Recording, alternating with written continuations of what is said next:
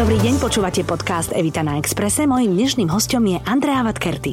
Andrejka, vítaj, ahoj. Ahoj, vítaj, ja ďakujem za pozvanie. No, ja musím povedať, že mnohým ženám teraz nožík ostal vo vzduchu, že jej, čo je s ňou, kde je, tá ešte žije, teraz samozrejme v úvodzovkách, lebo vlastne o tebe na Slovensku dlho nie je počuť, a keď o tebe je aj počuť, tak možno v kruhoch, ktoré sa viac zaujímajú o veci, ktorým sa ty venuješ. Tak som veľmi rada, že si prišla. Úplne na úvod poviem, čo s tebou je. Hej, žili ste žili ste vo Francúzsku, potom ste sa presťahovali do Singapuru, teraz ste naspäť vo Francúzsku, hej, veľmi z rýchlika. Áno. Áno. Vraciaš sa na Slovensko pracovne, ale chodíš tu aj za súkromnými aktivitami, nie? Áno, áno, áno. Všetko krásne tu zostalo. Uh-huh. Keď prídeš na Slovensko, tak je niečo, čo robíš ako prvé? To znamená, že si dáš nejaké jedlo, alebo niekoho navštíviš, alebo si na pumpe kúpiš kofolu, alebo čokoľvek iné. No dobre. Aj mimo období tehotenstva, vtedy mi to všetci prepáčili, ale teraz už každý len krúti nado mnou hlavou. Treska. Treska? Áno. Fakt? A už som sa zlepšila, lebo už nemusím mať ten škaredý biely rohlík. Už mi úplne stačí, keď si k tomu dám nejakú papriku a rajčiny. Aha. Ale treska je moja závislosť slovenská. Uh-huh, stále. Uh-huh. Jedine to nerobím vtedy, keď idem pracovať, koučujem alebo trénujem, lebo mám pocit, že by to bolo cítiť, keď rozprávam. Takže to je jediné, čo ma obmedzuje. Ale keď si dáš žuvačku, tak potom je to už len o tvojej hlave. Ja som si od žuvačiek odvykla v Singapúre a ja si myslím, že to je veľmi dobrý zvyk si od nich odvyknúť. Prečo? Lebo robia veľa špiny, lebo si myslím, že to je neslušné, keď niekto prežúva, keď s vami rozpráva. Teraz som ako matka, ktorá káže svojim deťom. Moje deti toto dobre poznajú. Mm-hmm. A navyše si nemyslím, že to je zdravé so všetkými tými prísadami, čo to má. Mm-hmm. No. Áno, prehltaš na prázdno niečo sladkasté. Aj keď žuď je moc dôležité, však aj o tom sa môžeme rozprávať, lebo to súvisí s mozgom, ale ja ešte tam nezaplávam, dobre. Takže treska musí byť. Potom, tu asi nemôžem menovať, ale vždy sa mi smejú, že my vieme, všetci ma volajú, prezývajú Vadky, že my vieme, kedy je Vadky doma, lebo sa hneď objedná do salónu. Takže ide garančka. Rozumej, čistenie tváre, maska, masáž, aj s krkom, aj s dekoltom, tak ako sa patrí, pekná 2,5 hodiny musí byť. To vydržíš ty so svojím charakterom? Ja môžem ležať pod masérskými rukami aj deň. Prekrásne. A pod akýmikoľvek masérskými rukami. Môj muž sa vždy smie, že ty aj tomu poslednému škaredému smradlavému Egypťanovi sa necháš masírovať. Mne to je jedno. Takže toto musí byť, fúkaná musí byť, to ja si užívam. A hlavne potom v Singapúre, kde fúkaná vydržala tak zhruba, kým som zišla dole do auta, štikla kľúčikmi a nasadla, lebo tam sa mi skúčeravili vlasy okamžite. Šialené. Takže fúkaná musí byť a farba so všetkým, čo musí byť. Tak my to voláme pracovne, že garančka. Takže ak niekto chce vedieť, či je Vadky doma, tak musí zavolať do salónu a spýtať sa, či tam má termín. A podľa toho vieme, že vlastne si tu alebo nie si tu. A potom vieš, čím to súvisí. Keď som tu, tak som tu väčšinou bez detí. Takže konečne to je čas pre mňa. Preto si ja môžem dovoliť garančku a pokojne ráno tresku a peknú zdravú kávu, lebo to je čas pre mňa. Kamoškami večer na pohár vína. To nechodím. Nechodíš? Toto je bizarné však. Nechodím, lebo to nestíham a už som väčšinou večer tak vyplutá, tak mám dosť ľudí, že už nemám chuť sa dívať na ďalšie tváre. A väčšinou kamočky sú také, že tak či tak sa dostaneš k témam, kedy ti povedia, že Vadky, povedz, poraď mi, alebo však odkoučuj ma. Nemôžem ťa odkoučovať, daj mi pokoj. Presne tak, rozumiem. Ja už nechcem počuť ďalšie žalostné príbehy, ja už sa nechcem ponárať. Aj teraz, keď si povedala, že otvára sa nožík, ja už som si uvedomila, že ja som vytrénovaná počúvať každé slovo, že ti visím na perách. A keď bolo slovo nožík, tak som sa zrazu napla. Ja myslím, ten kuchynský adík. Ja viem. Nožík. No. Takže ja už som cez ten coaching a cez ten konzultačný biznis, to je ako terapeut, že ja ti visím na perách a všetko, ja neviem ťa nepočúvať, keď ťa počúvam. Rozumiem. Ale teraz by sme mali vysvetliť všetkým ženám alebo všetkým poslucháčom, ktoré nevedia, čo ty vlastne robíš, že prečo ten coaching spomíname. Ty si z toho mediálneho sveta odišla do sveta, kde pomáhaš vďaka coachingu, alebo teda ego coachingu. To znie dobre, čo? No, to ja som sa na to tak smiala, keď som to čítala, ale v dobrom. No. Ľuďom, a ty im vlastne pomáhaš nájsť ich cestu, ktorú majú niekde ukrytú vo vnútri, ale nejakým spôsobom sa v sebe motajú a nevedia to dať na povrch. Tým k tomu pomôžeš. Áno, s častím pomôžem svietiť na veci, na ktoré si nevedia posvietiť sami a pomáham im hlavne v takých zložitých životných situáciách. A ten ego coaching nie je, lebo ja v podstate som nikdy sa nenechala vzdelať a licencovať ako life coachka. Ja po tej Vadkerti Talkshow a tých x stoviek príbehov. Tisícok, nie? Možno aj. Áno, je to cez tisíc. Je to vyše 1500 ľudí. Tak nebuď skromná. No, je to veľa práce, je to veľa načúvania a Ja som introvert, mňa sa tie príbehy už teraz nie, ale vtedy ešte určite áno, dotýkajú. Takže ja potrebujem potom aj čas na to, aby som si to všetko prežila, aby som si povyhadzovala šuflíky v hlave. Takže pre mňa bolo dôležité, aby som sa sústredila na niečo, čo má istú mieru racionality. Ja som aj tak uvažujúci človek, ja som dosť analytická, ja mám rada, keď sú veci prehľadné, systematické. Dnes už viem, že s veľmi silnou potrebou to kontrolovať, ale to už je iná opera však. Mm-hmm. Ale ja som potrebovala niečo hmatateľnejšie. A tým, že ja som vyštudovala biznis a vždy som sa hýbala medzi mužmi a ľuďmi, ktorí ten biznis robia a tvoria, mne to bolo tak prirodzené ako nič iné. Takže ja som si povedala, že nie, ja chcem ísť smerom k leadership, k business coachingu a k týmto veciam. No už ale prídeš k tým chlapom, lebo tak 99% mojich klientov sú muži, zrelí muži väčšinou. A tam pochopíš, že no, nedá sa inak, musíme troška rýpnúť aj do tej hĺbky, lebo s vecami, s ktorými prichádzajú, majú korene niekde v hĺbke. A to, čo sa javí, že majú problém teraz, je len fantóm a pod ním sa skrýva tá pravá príčina a podstata. Takže ja som pochopila, že chtiac či nechtiac, Andrea, budeš musieť ísť trošička aj smerom do minulosti, smerom do terapeutických vecí. A kde sa dostaneš, keď ideš do minulosti? No k egu. Takže to tak dobre znie a je to ako veľmi dobrý nálepka, ako claim, ten ego coaching a každý na to reaguje, lebo každý je zvedavý, nie? Na ego svoje, ego druhý. Áno. No samozrejme, že áno. Ale pravda je taká, že dnes už nezoberiem klienta bez toho, aby mi dal súhlas na to, aby sme sa pustili aj do tohto modulu. Lebo v určitom momente som si povedala, hlavne potom, keď som robila s politikmi, som si povedala, že už nie som ochotná ďalej koučovať tie ega a podporovať ich a posilňovať ich a dávať im nové nástroje a nové spôsoby, ako sa presadiť v tých ambíciách a v tom draní sa. Vlastne nechceš ich živiť. Odmietla som. Som povedala, že Vadkerti, rozhodni sa. Budeš na strane svetla alebo tmy. Ja teraz nechcem znieť veľmi spirituálne, ale to rozhodnutie naozaj bolo o tom. Myslím si, že som dostatočne dôvtipná a bystrá na to, aby som pochopila, kto koná zlo, aj keď to vyzerá ako svetlo. Fúha. Takže ja som si povedala, že to tak, kde chceš stať. A peniaze sú aj tam, len sa vydaj niekde. Tak som sa vydala tou cestou, že nie. Odmietla som istý typ klientov, odmietla som istý typ prác, istý typ zákazok a som si povedala, že každý jeden, lebo ja mám pochopenie aj pre čerta, aj pre diabla, aj pre pokriveného politika, musí prejsť modulom ego coachingu, aby sa troška vyčistil. Ale oni sa tým pádom pre tebou dosť otvárajú a to nechce každý. Alebo možno niektorí majú pocit, že nemajú čo skrývať alebo že nemajú čo povedať, že vlastne je to strata času, či? No tak potom už nejdu ďalej.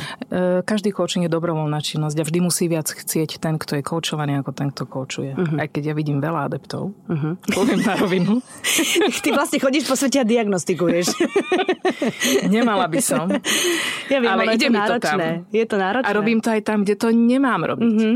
Takže v tomto ja musím byť potom veľmi ukáznená, že stačí, nechaj si to pre seba, je úplne jedno, čo ty vidíš, dôležité je, čo on vidí pre seba, dobre, a to aj vrátane vlastného manžela, nerieš, nekoučuj, ber veci ako sú, príjmi, nehraj sa na poloboha, takže ja si tak musím dávať sem tam pilulky, že dosť, stačilo.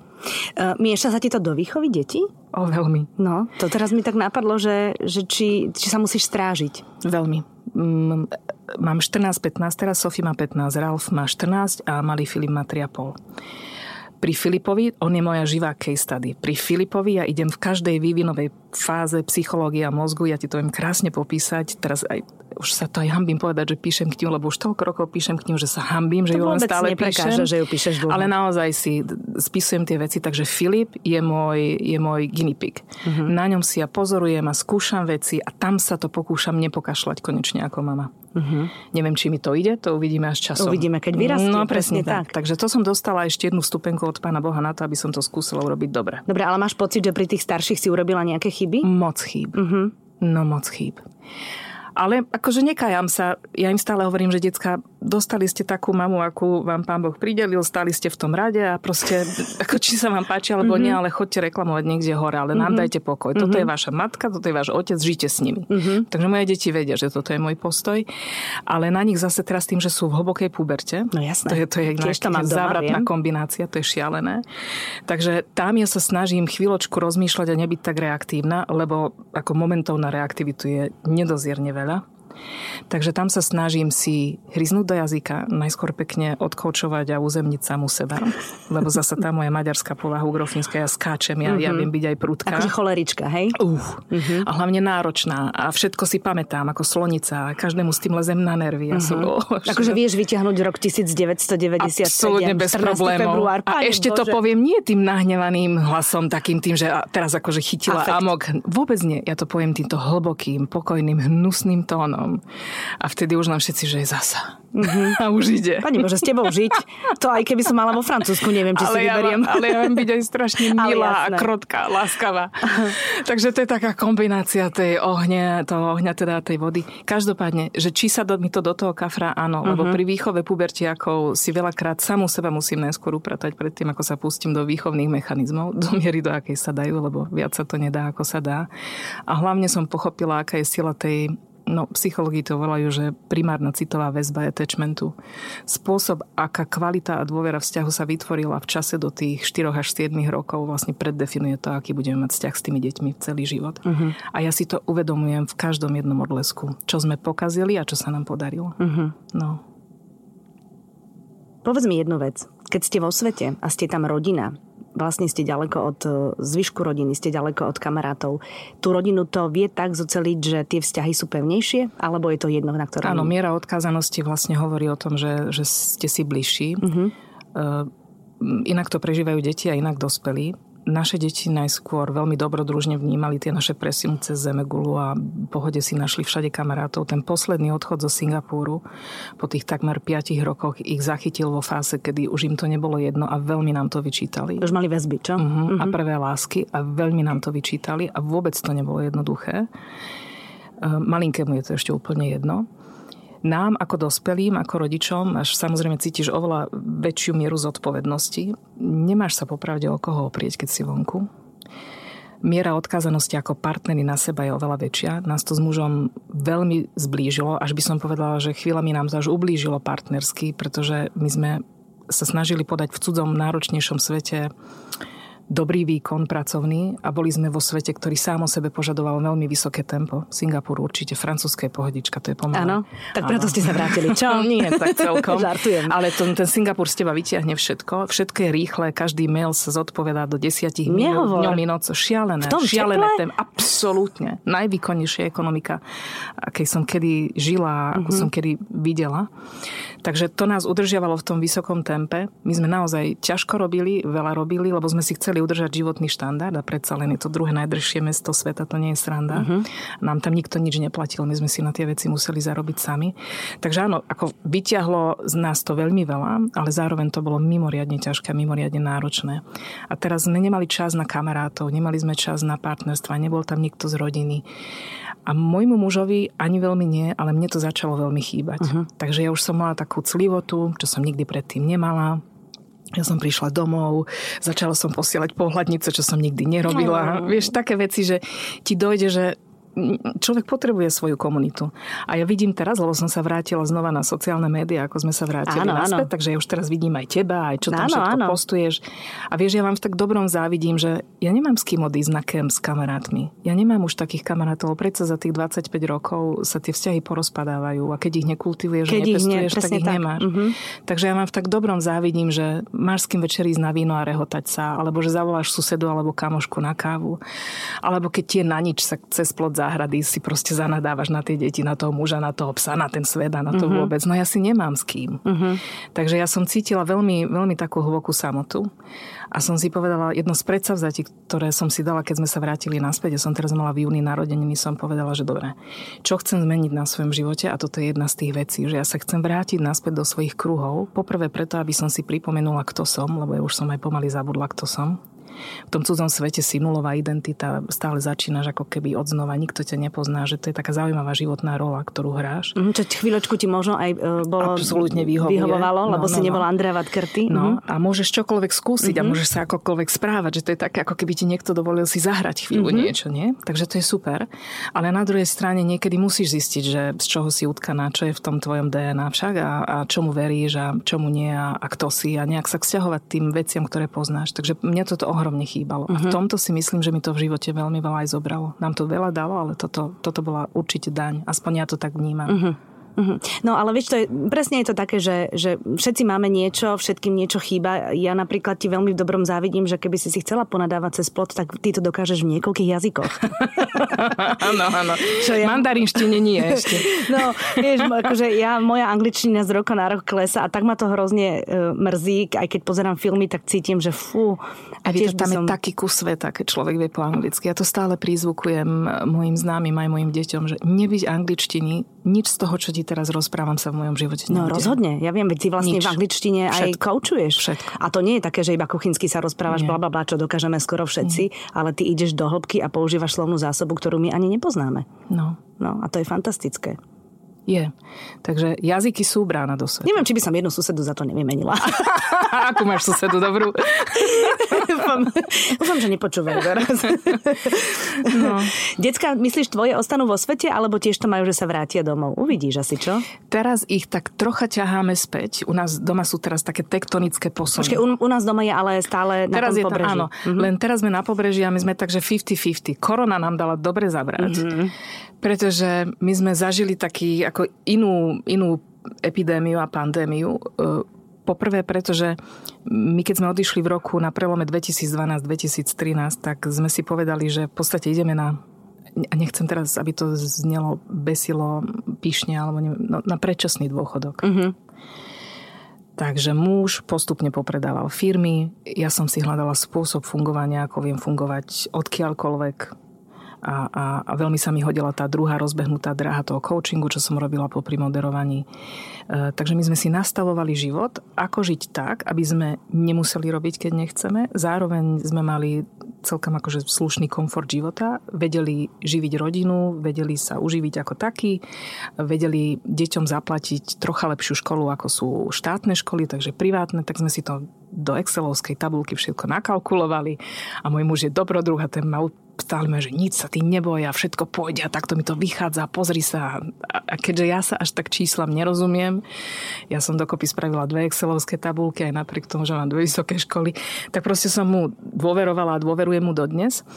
A keďže sme v tomto štádiu, tak my sme tak 50-50 fungovali z toho Francúzska, že ešte stále som chodila a lietala najskôr do TA3 a stále som proste, všetko pracovné ma držalo tu a potom som už musela odsadnúť, lebo sa to nedalo udržať a Singapur ma úplne odstrihol. Tam som si prvýkrát dokázala, že vieš robiť, fungovať, existovať aj kariérne, aj úplne inde. Doslova a do písmena takmer na inej planéte, lebo tá kultúra je veľmi odlišná. Takže my sme tak 50-50 a teraz sme naspäť a sme si povedali, že nebolo by lepšie to nejak otočiť. Takže ja teraz idem urobiť taký experiment. No. A ten experiment spočíva v tom, že som dostala zelenú od mojich detí, 2 starších a povedali mi, že dobre, mami, môžeš. Takže to teraz idem otočiť, že budem 3 týždne od jesene na Slovensku a týždeň budem vlastne u nich. Tam budem chodiť oddychovať na juh. A tu budem väčšinu času, lebo sa mi nazbieralo toľko príležitostí a tak zaujímavá robota, že som si povedala, že už nie, už nebudem odmietať, idem do toho. Aj potrebujem malého Filipa naučiť poriadne po slovensky. Počkaj, on bude s tebou lietať, hej? 3 týždne bude tu s tebou. Áno, áno. Tu bude zapísaný do slovenskej škôlky. A zobrala som mu takú úplne klasickú malého formátu, kde pani učiteľka bývala riaditeľka. Nech na neho len rozprávajú po slovensky. Takže tu bude so mnou, takže Filip bude so mnou v tomto režime. A deti, naopak, tie sa tešia, lebo majú radi hory a majú radi všetko to. A neuveriteľne im chutí slovenská kuchyňa a maďarská kuchyňa, takže oni keď majú prísť na Slovensko, pre nich sú to fakt veľké prázdniny. Perfektné. Takže oni budú chodiť za nami, ak sa bude dať lietať. Takže uvidíme, čo nám ešte COVID povie. Ale toto je môj malý experiment, že minimálne pol roka to chcem vyskúšať takto, čo to s nami spraví. No a budeš koučovať teda, hej? A budem koučovať a budem trénovať. Chcem rozbehnúť, troška sa pozerám naspäť aj po tom mediálnom svete, ale nie som ešte úplne presvedčená o tom, že či sa nejakým spôsobom vrátiť alebo nevrátiť. Mám taký pocit, že som sa veľmi zmenila. Ja som aj dosť kritická, keď sa na seba dívam. Teraz robím podcasty, tak sa nemôžem ani na seba pozerať, keď tie podcasty striham, lebo vidím toľko chýb, toľko ksichtov. Ja viem, ja to poznám. Takže ale neviem, či môžu byť také viac. Do toho chce vstúpiť naspäť, ale ašpiráciu kvôli zaujímavým ľuďom a kvôli tomu všetkému, čo mi hlava nazbierala a srdce vydalo, mám.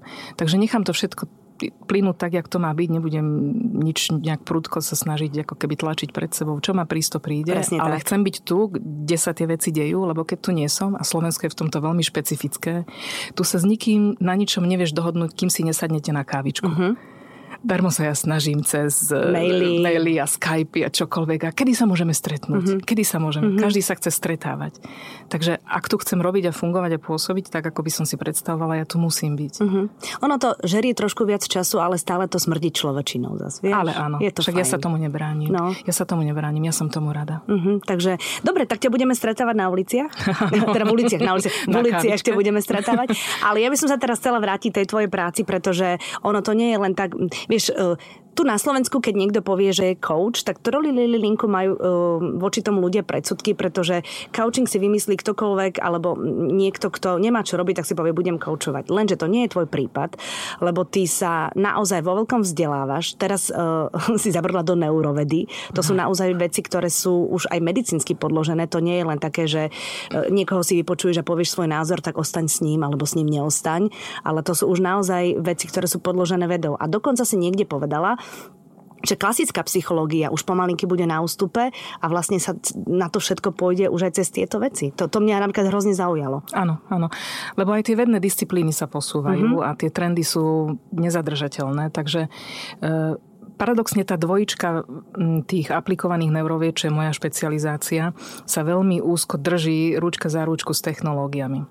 Keby sme nemali, ja neviem, fMRI skeny, hej, keby sme nemali technológie, ktoré nám umožnia namerať veci, ktoré súvisia s napätím v tele, ktoré súvisia s nameraním mozgových vln, tak v podstate by sme nevedeli dokázať to, čo možno mnohí spirituálni lídri a ľudia vedomí a znali už dlhé stáročia hlásia.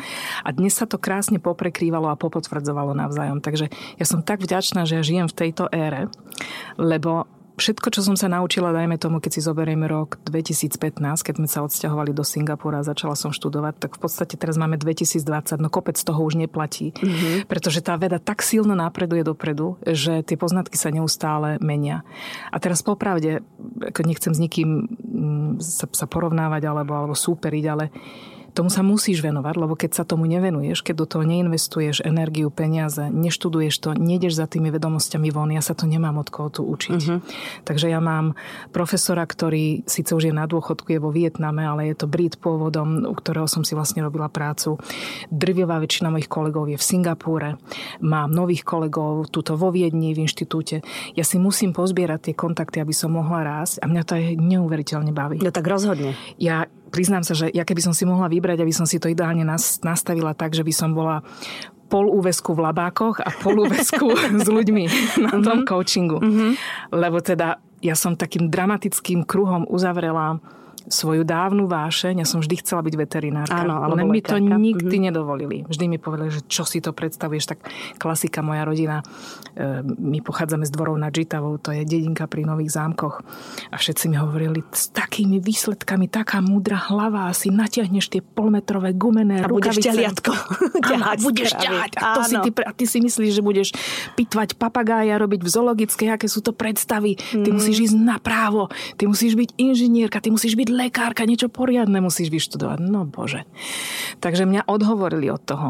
Ale toto dievča vo mne malo doma mikroskop, malo mesiace a mesiace všade preparáty a Petriho misky.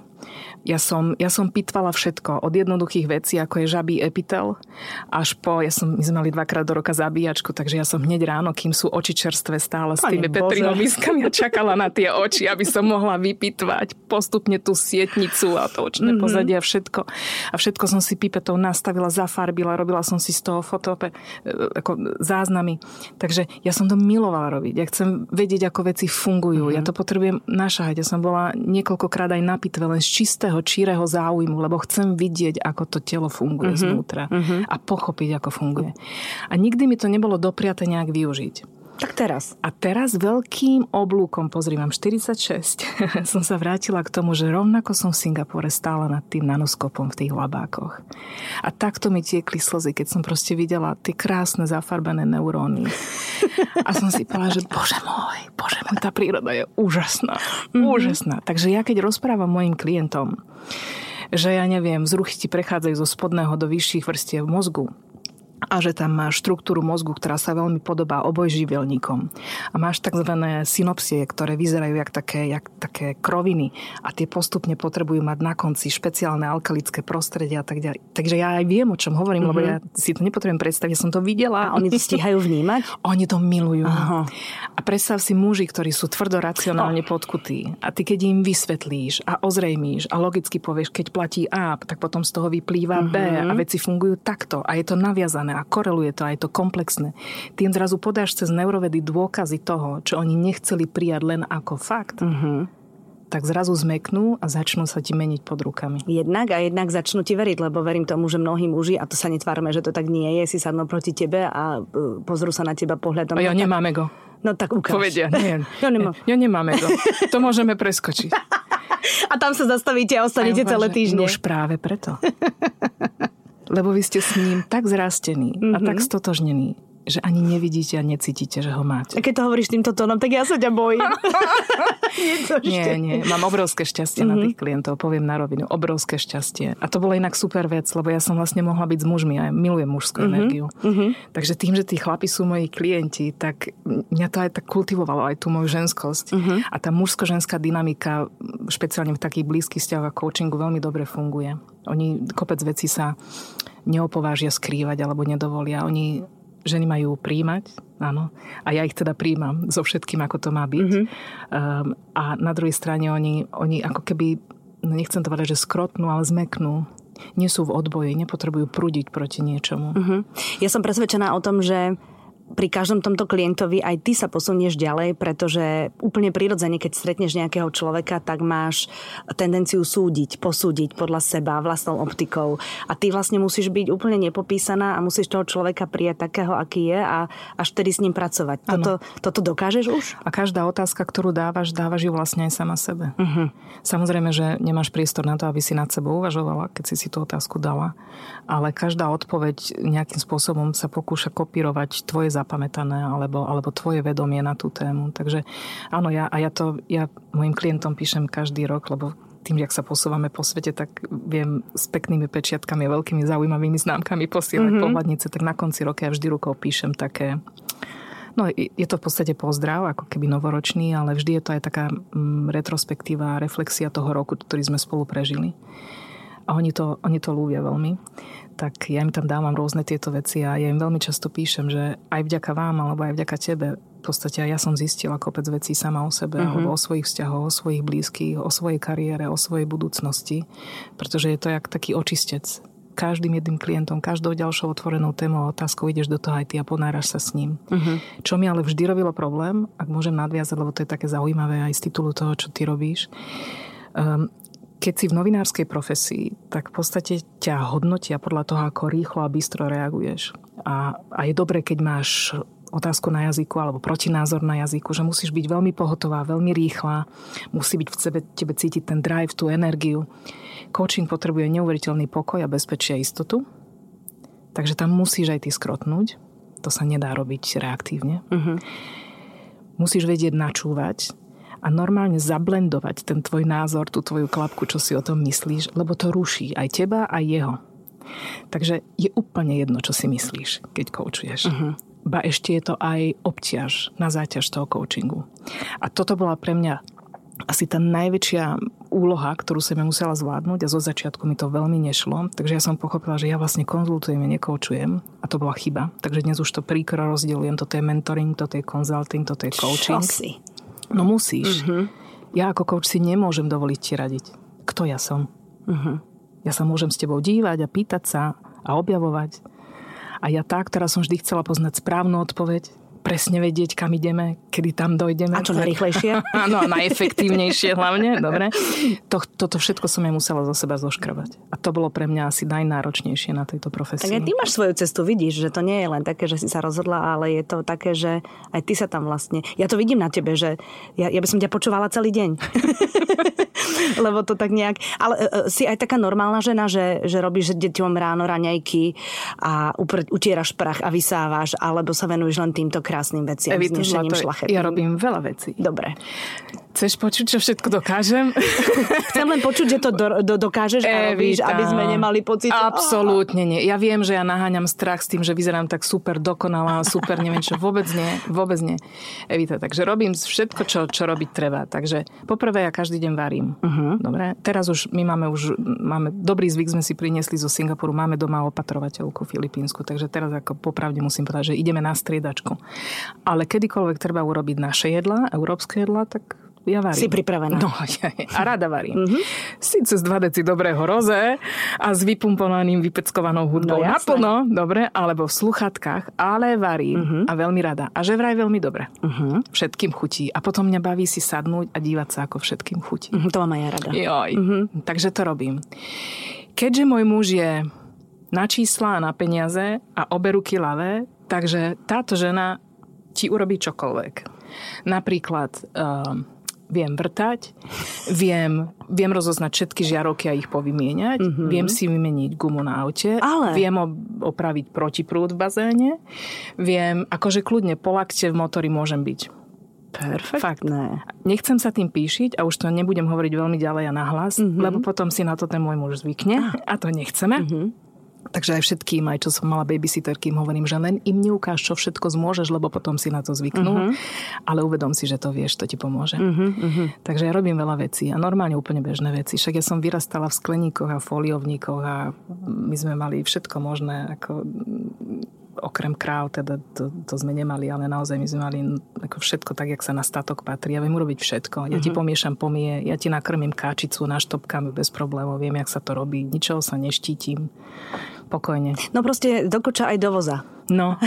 A neviem, na čo mi to v tom živote bude. To práve povedať, že niekedy potom na čo mi to bude.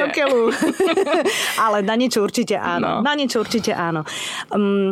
Spomínala si tvoje kamarátky, ktoré už aj pri tom pohári vína po nejakom čase proste prídu na nás, alebo prídu na svetlo Boží s nejakým problémom a s niečím. Keď sa takto venuješ ľuďom a venuješ sa hlavne teda ich starostiam a problémom, Také tie žensko-mužské vzťahy, hlavne také tie, že ženy veľmi chcú dobehnúť tých mužov, aby bola rovnoprávnosť, stále napredujú, alebo stále sú zabetonované a ešte stále musíme o tú rovnoprávnosť bojovať. Ako to ty vidíš z toho svojho pohľadu? Veľmi mi pomohlo vidieť mužský svet cez klientov a stal sa zo mňa ich veľký fanúšik. Pretože aj keď sa to tak nejaví na povrchu, ale myslím si, že tými vzťahovými problémami a krízami a rozvodmi a rozchodmi naozaj porovnateľne trpia aj tí chlapi ako ženy. Aj keď to možno neukazujú na povrchu tak ako my. Ja vlastne, a to už je taká moja úchylka, ale ja stále v tých ľuďoch vidím tie malé deti. Ja tam vidím toho chlapčeka, ja tam vidím to dievčatko a ja už naozaj dnes viem povedať, koľko tých nánosov, formátov, predstav, presvedčení, pravd, zásad a hodnôt sa vyformuje v tom detskom veku. Takže aj keď vidím, že robia škaredé veci a nepekné veci, v podstate hneď v tom druhom slede, v druhej lajne mi ide aj to vysvetlenie a to pochopenie. Takže vidím veľmi veľa tenzie, veľmi veľa napätia v tých vzťahoch. Myslím si, že ľudia prestali medzi sebou otvorene komunikovať. Myslím si, že nás ovládla taká, pre mňa je toto aj pandémia strachov, nech mi Pán Boh odpustí, ale je, že myslím si, že žijeme v strachoch. Myslím si, že špeciálne na Slovensku to vnímam a to je tak zvláštny a silný fenomén a zistíš, že existuje, až keď odídeš z toho inkubátora a pozrieš sa na ňo, že je tu veľmi veľa, že sa predstierame veci. My sa tvárime, že máme viac peňazí, ako máme. My sa všetci dobre obliekame. My jazdíme na veľkých, drahých autách. A tá bežná realita je taká, že áno, že nám niekedy žijeme z výplaty do výplaty, že my nechceme ukázať veci, ako sú. Že si robíme PR lepší, ako máme. A ja to vidím na všetkých úrovniach. Aj na úrovniach ľudí, pri ktorých si predstavuje, že by to ani nemuseli robiť a aj tak to robia. Tu je strašne veľa predstierania. V podstate falošné to je, áno, nepravdy. A toto ma vždy vyrušovalo, lebo ma to vždy zmetie. ale je toho tu veľmi veľa. Uh-huh. A to som pochopila, až keď sme žili v tom Singapúre a vo Francúzsku, že predsa len tie iné kultúry, iné národy aj tým, že ono to je evolúcia, majú iné nadžité a nemajú za sebou tých 40 rokov komunizmu a nie je tam taká tá túžba, tá ambícia mať a nasytiť sa všetkého, že pokojne tí najbohatší ľudia jazdia na najotrieskanejšom Peugeote a nepotrebujú si ukazovať a dokazovať, že na to majú a popri tom ide do 12-15 miliónovej vily a môžu si zaparkovať ten otrieskaný Peugeot. Uh-huh. A u nás to je naopak.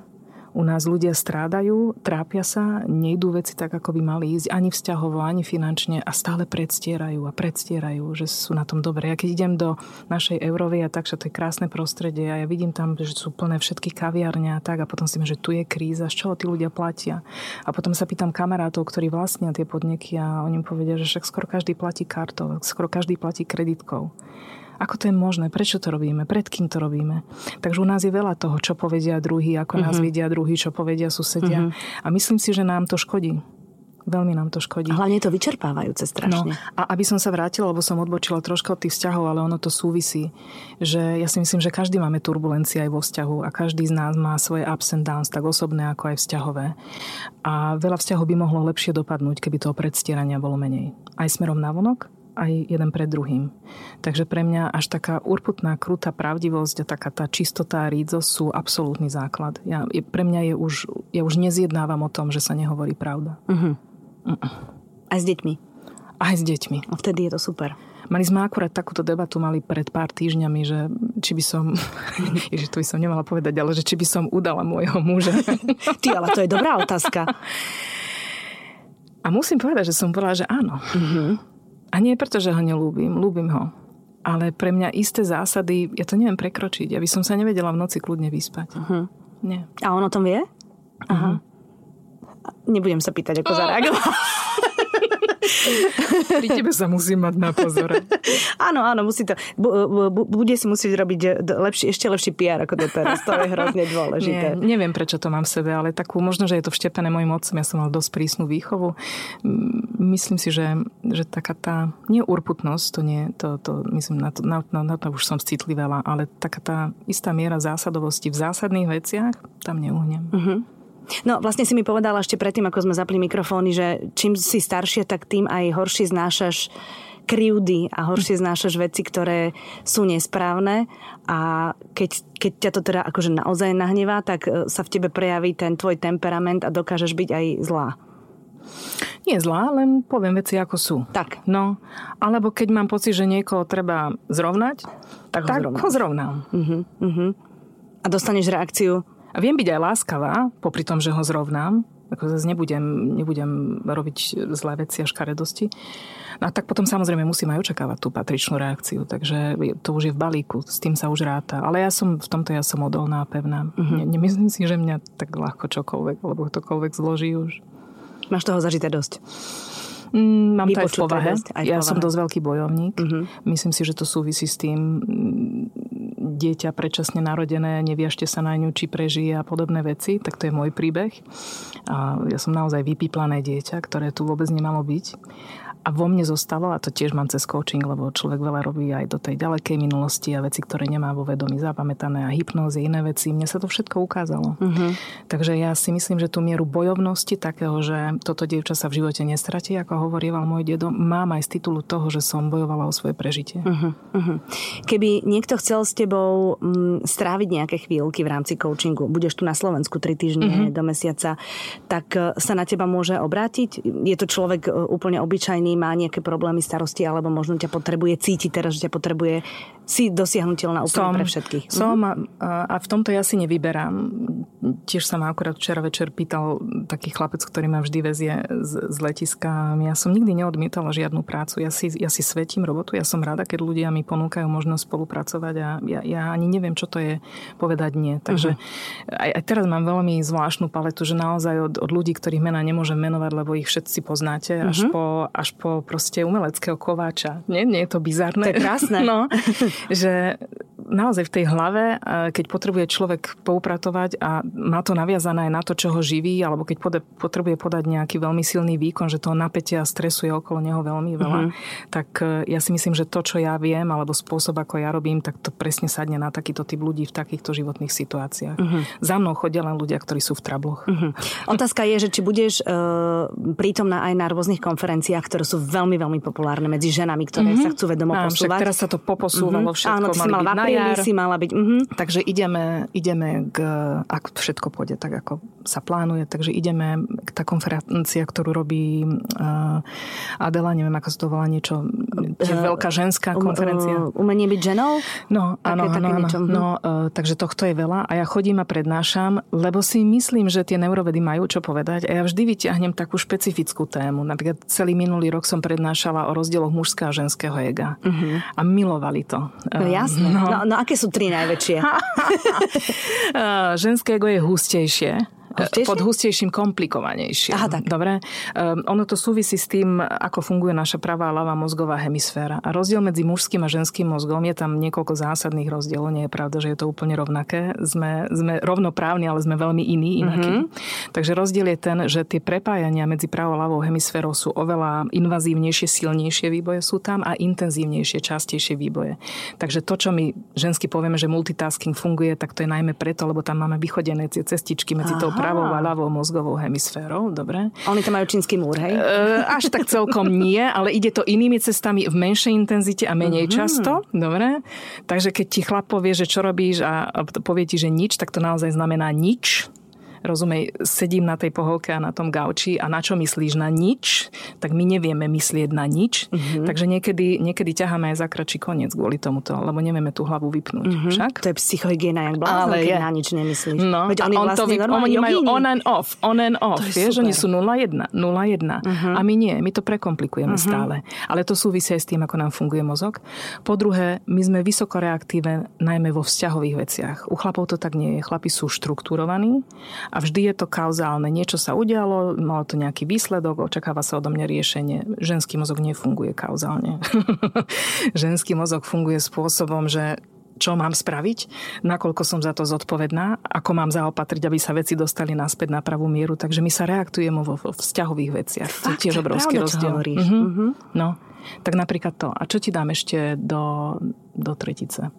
No také, aby sme vyhrali. No, napríklad ženský mozog dozrie skôr. Ako mužský. Počkaj, on sa mozog je orgán. No dobré, ale on sa v istom momente zastaví, že už je dozretý? No, nie až tak. Aha, tak. Pozor, to nie, že potom leží ľadom v tej hlave, v tej lepke. To nie. Ale ako orgán fyziologicky dozrieva 24-26 u dievčat, u chlapcov Kristove roky 27-33. Tak vidíš to. Ale je pravda, že keď v našom veku ten mozog stimuluješ nejakým štúdiom, tak vlastne ho stále trénuješ a tým pádom bude. Nie je to pravda? Mozog miluje nové. Veľmi ľúbi nové. Je to preňho náročné. Mozog a tráviaca sústava vlastne spotrebujú najviac energie v tvojom tele. Dobre, a tu nemáš nedoziernu a nekonečnú. Každé ráno, jak baterky sa zobudíme, máme piesť a niekde sme však. Takže len míňaš. Takže treba si dávať sakra pozor na to, čo s tou hlavou robíme a na čím uvažujeme, lebo nám to spapá veľa energie, z tej životodárnej energie, tak platí naozaj to, že mozog teda spapá veľa a dobre si rozmyslí, miluje fungovať efektívne, takže rád chodí po vychodených cestičkách a kolaniciach, ale ak ho chceš meniť, tak meniť priestor, meniť veci, ktoré sú pre teba nepoznané, je ohromne dôležitá vec na to, aby sa udržal v dobrej kondícii. Stále rozmýšľam nad tým, čo si povedala pred minútou, že tak by sme to mohli celé ukončiť, to naše rozprávanie, že ale neviem, či to je pravda, to len ja som si tak vydedukovala, opravma, ak sa mýlim, že bolo by fajn, keby nám mozog zobral viac energie ako tráviaca sústava. No, keď som to povedala nahlas, tak mi to nedáva zmysel. Vidím, že krútiš hlavou. Dobre, nevadí. Vieš prečo? No povedz. Veľa sa o tom nerozpráva. To je jedna z najnovších, by som povedala, že takých ciest rozvoja tých aplikovaných neurovied a pokúsim sa to povedať veľmi jednoducho. No povedz. Tvoje srdce a tráviaca sústava, na ktorú je napojených milióny a milióny neurónových ukončení tvojej nervovej sústavy, ktorá má dve vetvy a jedna z tej vetie je na vnútorné orgány upätá, uštrikovaná, jak taká pekná výšivka vyzerá. sú inteligentnejšie ako tvoj mozog. Čože? Srdiečko vysiela viac signálov do mozgu ako mozog do tela. Stačí? Teraz som ticho. To je v rámci toho coachingu. A pozri, máš zimomriavky. Tak to je. Takže keď my povieme, že neviem prečo, môj muž sa ma stále pýtal, že a prečo ty si so mnou? A prečo ma ľúbiš? Ja neviem, ja ťa ľúbim. Ale prečo? Ja neviem, ja na to nemám odpoveď. Len prosto ťa ľúbim. A to je tá najpravdivejšia, najkrajšia odpoveď. Niekedy je lepšie nevedieť prečo, ale cítiť prečo. Vidíš, ty si ten záver urobila veľa lepšie ako ja. Dúfam, že ti nedajú túto prácu. Ja ti ju doprajem, neboj. Ja žartujem, samozrejme. Andrejka, ďakujem veľmi pekne, že si prišla. A ja ďakujem. Veľmi ti budem držať palce, aby si sa na Slovensku cítila čo najskôr. Počkaj, aký je? Lebo teraz si vravala, že sa cítiš trošku izolovaná tam vonku. Aby si sa cítila osamelá. Aby si sa cítila opäť integrovaná vo svojich kruhoch. Jak si to pekne povedala. Ty, ale z akého šuflíka som to vytiahla. Aby si mala čo najviac dôvodov na takýto radostný úsmev a aby sa ti žilo dobre. Počúvali ste podcast Evita na Expresse. Mojím dnešným hostom bola Andrea Vadkerti.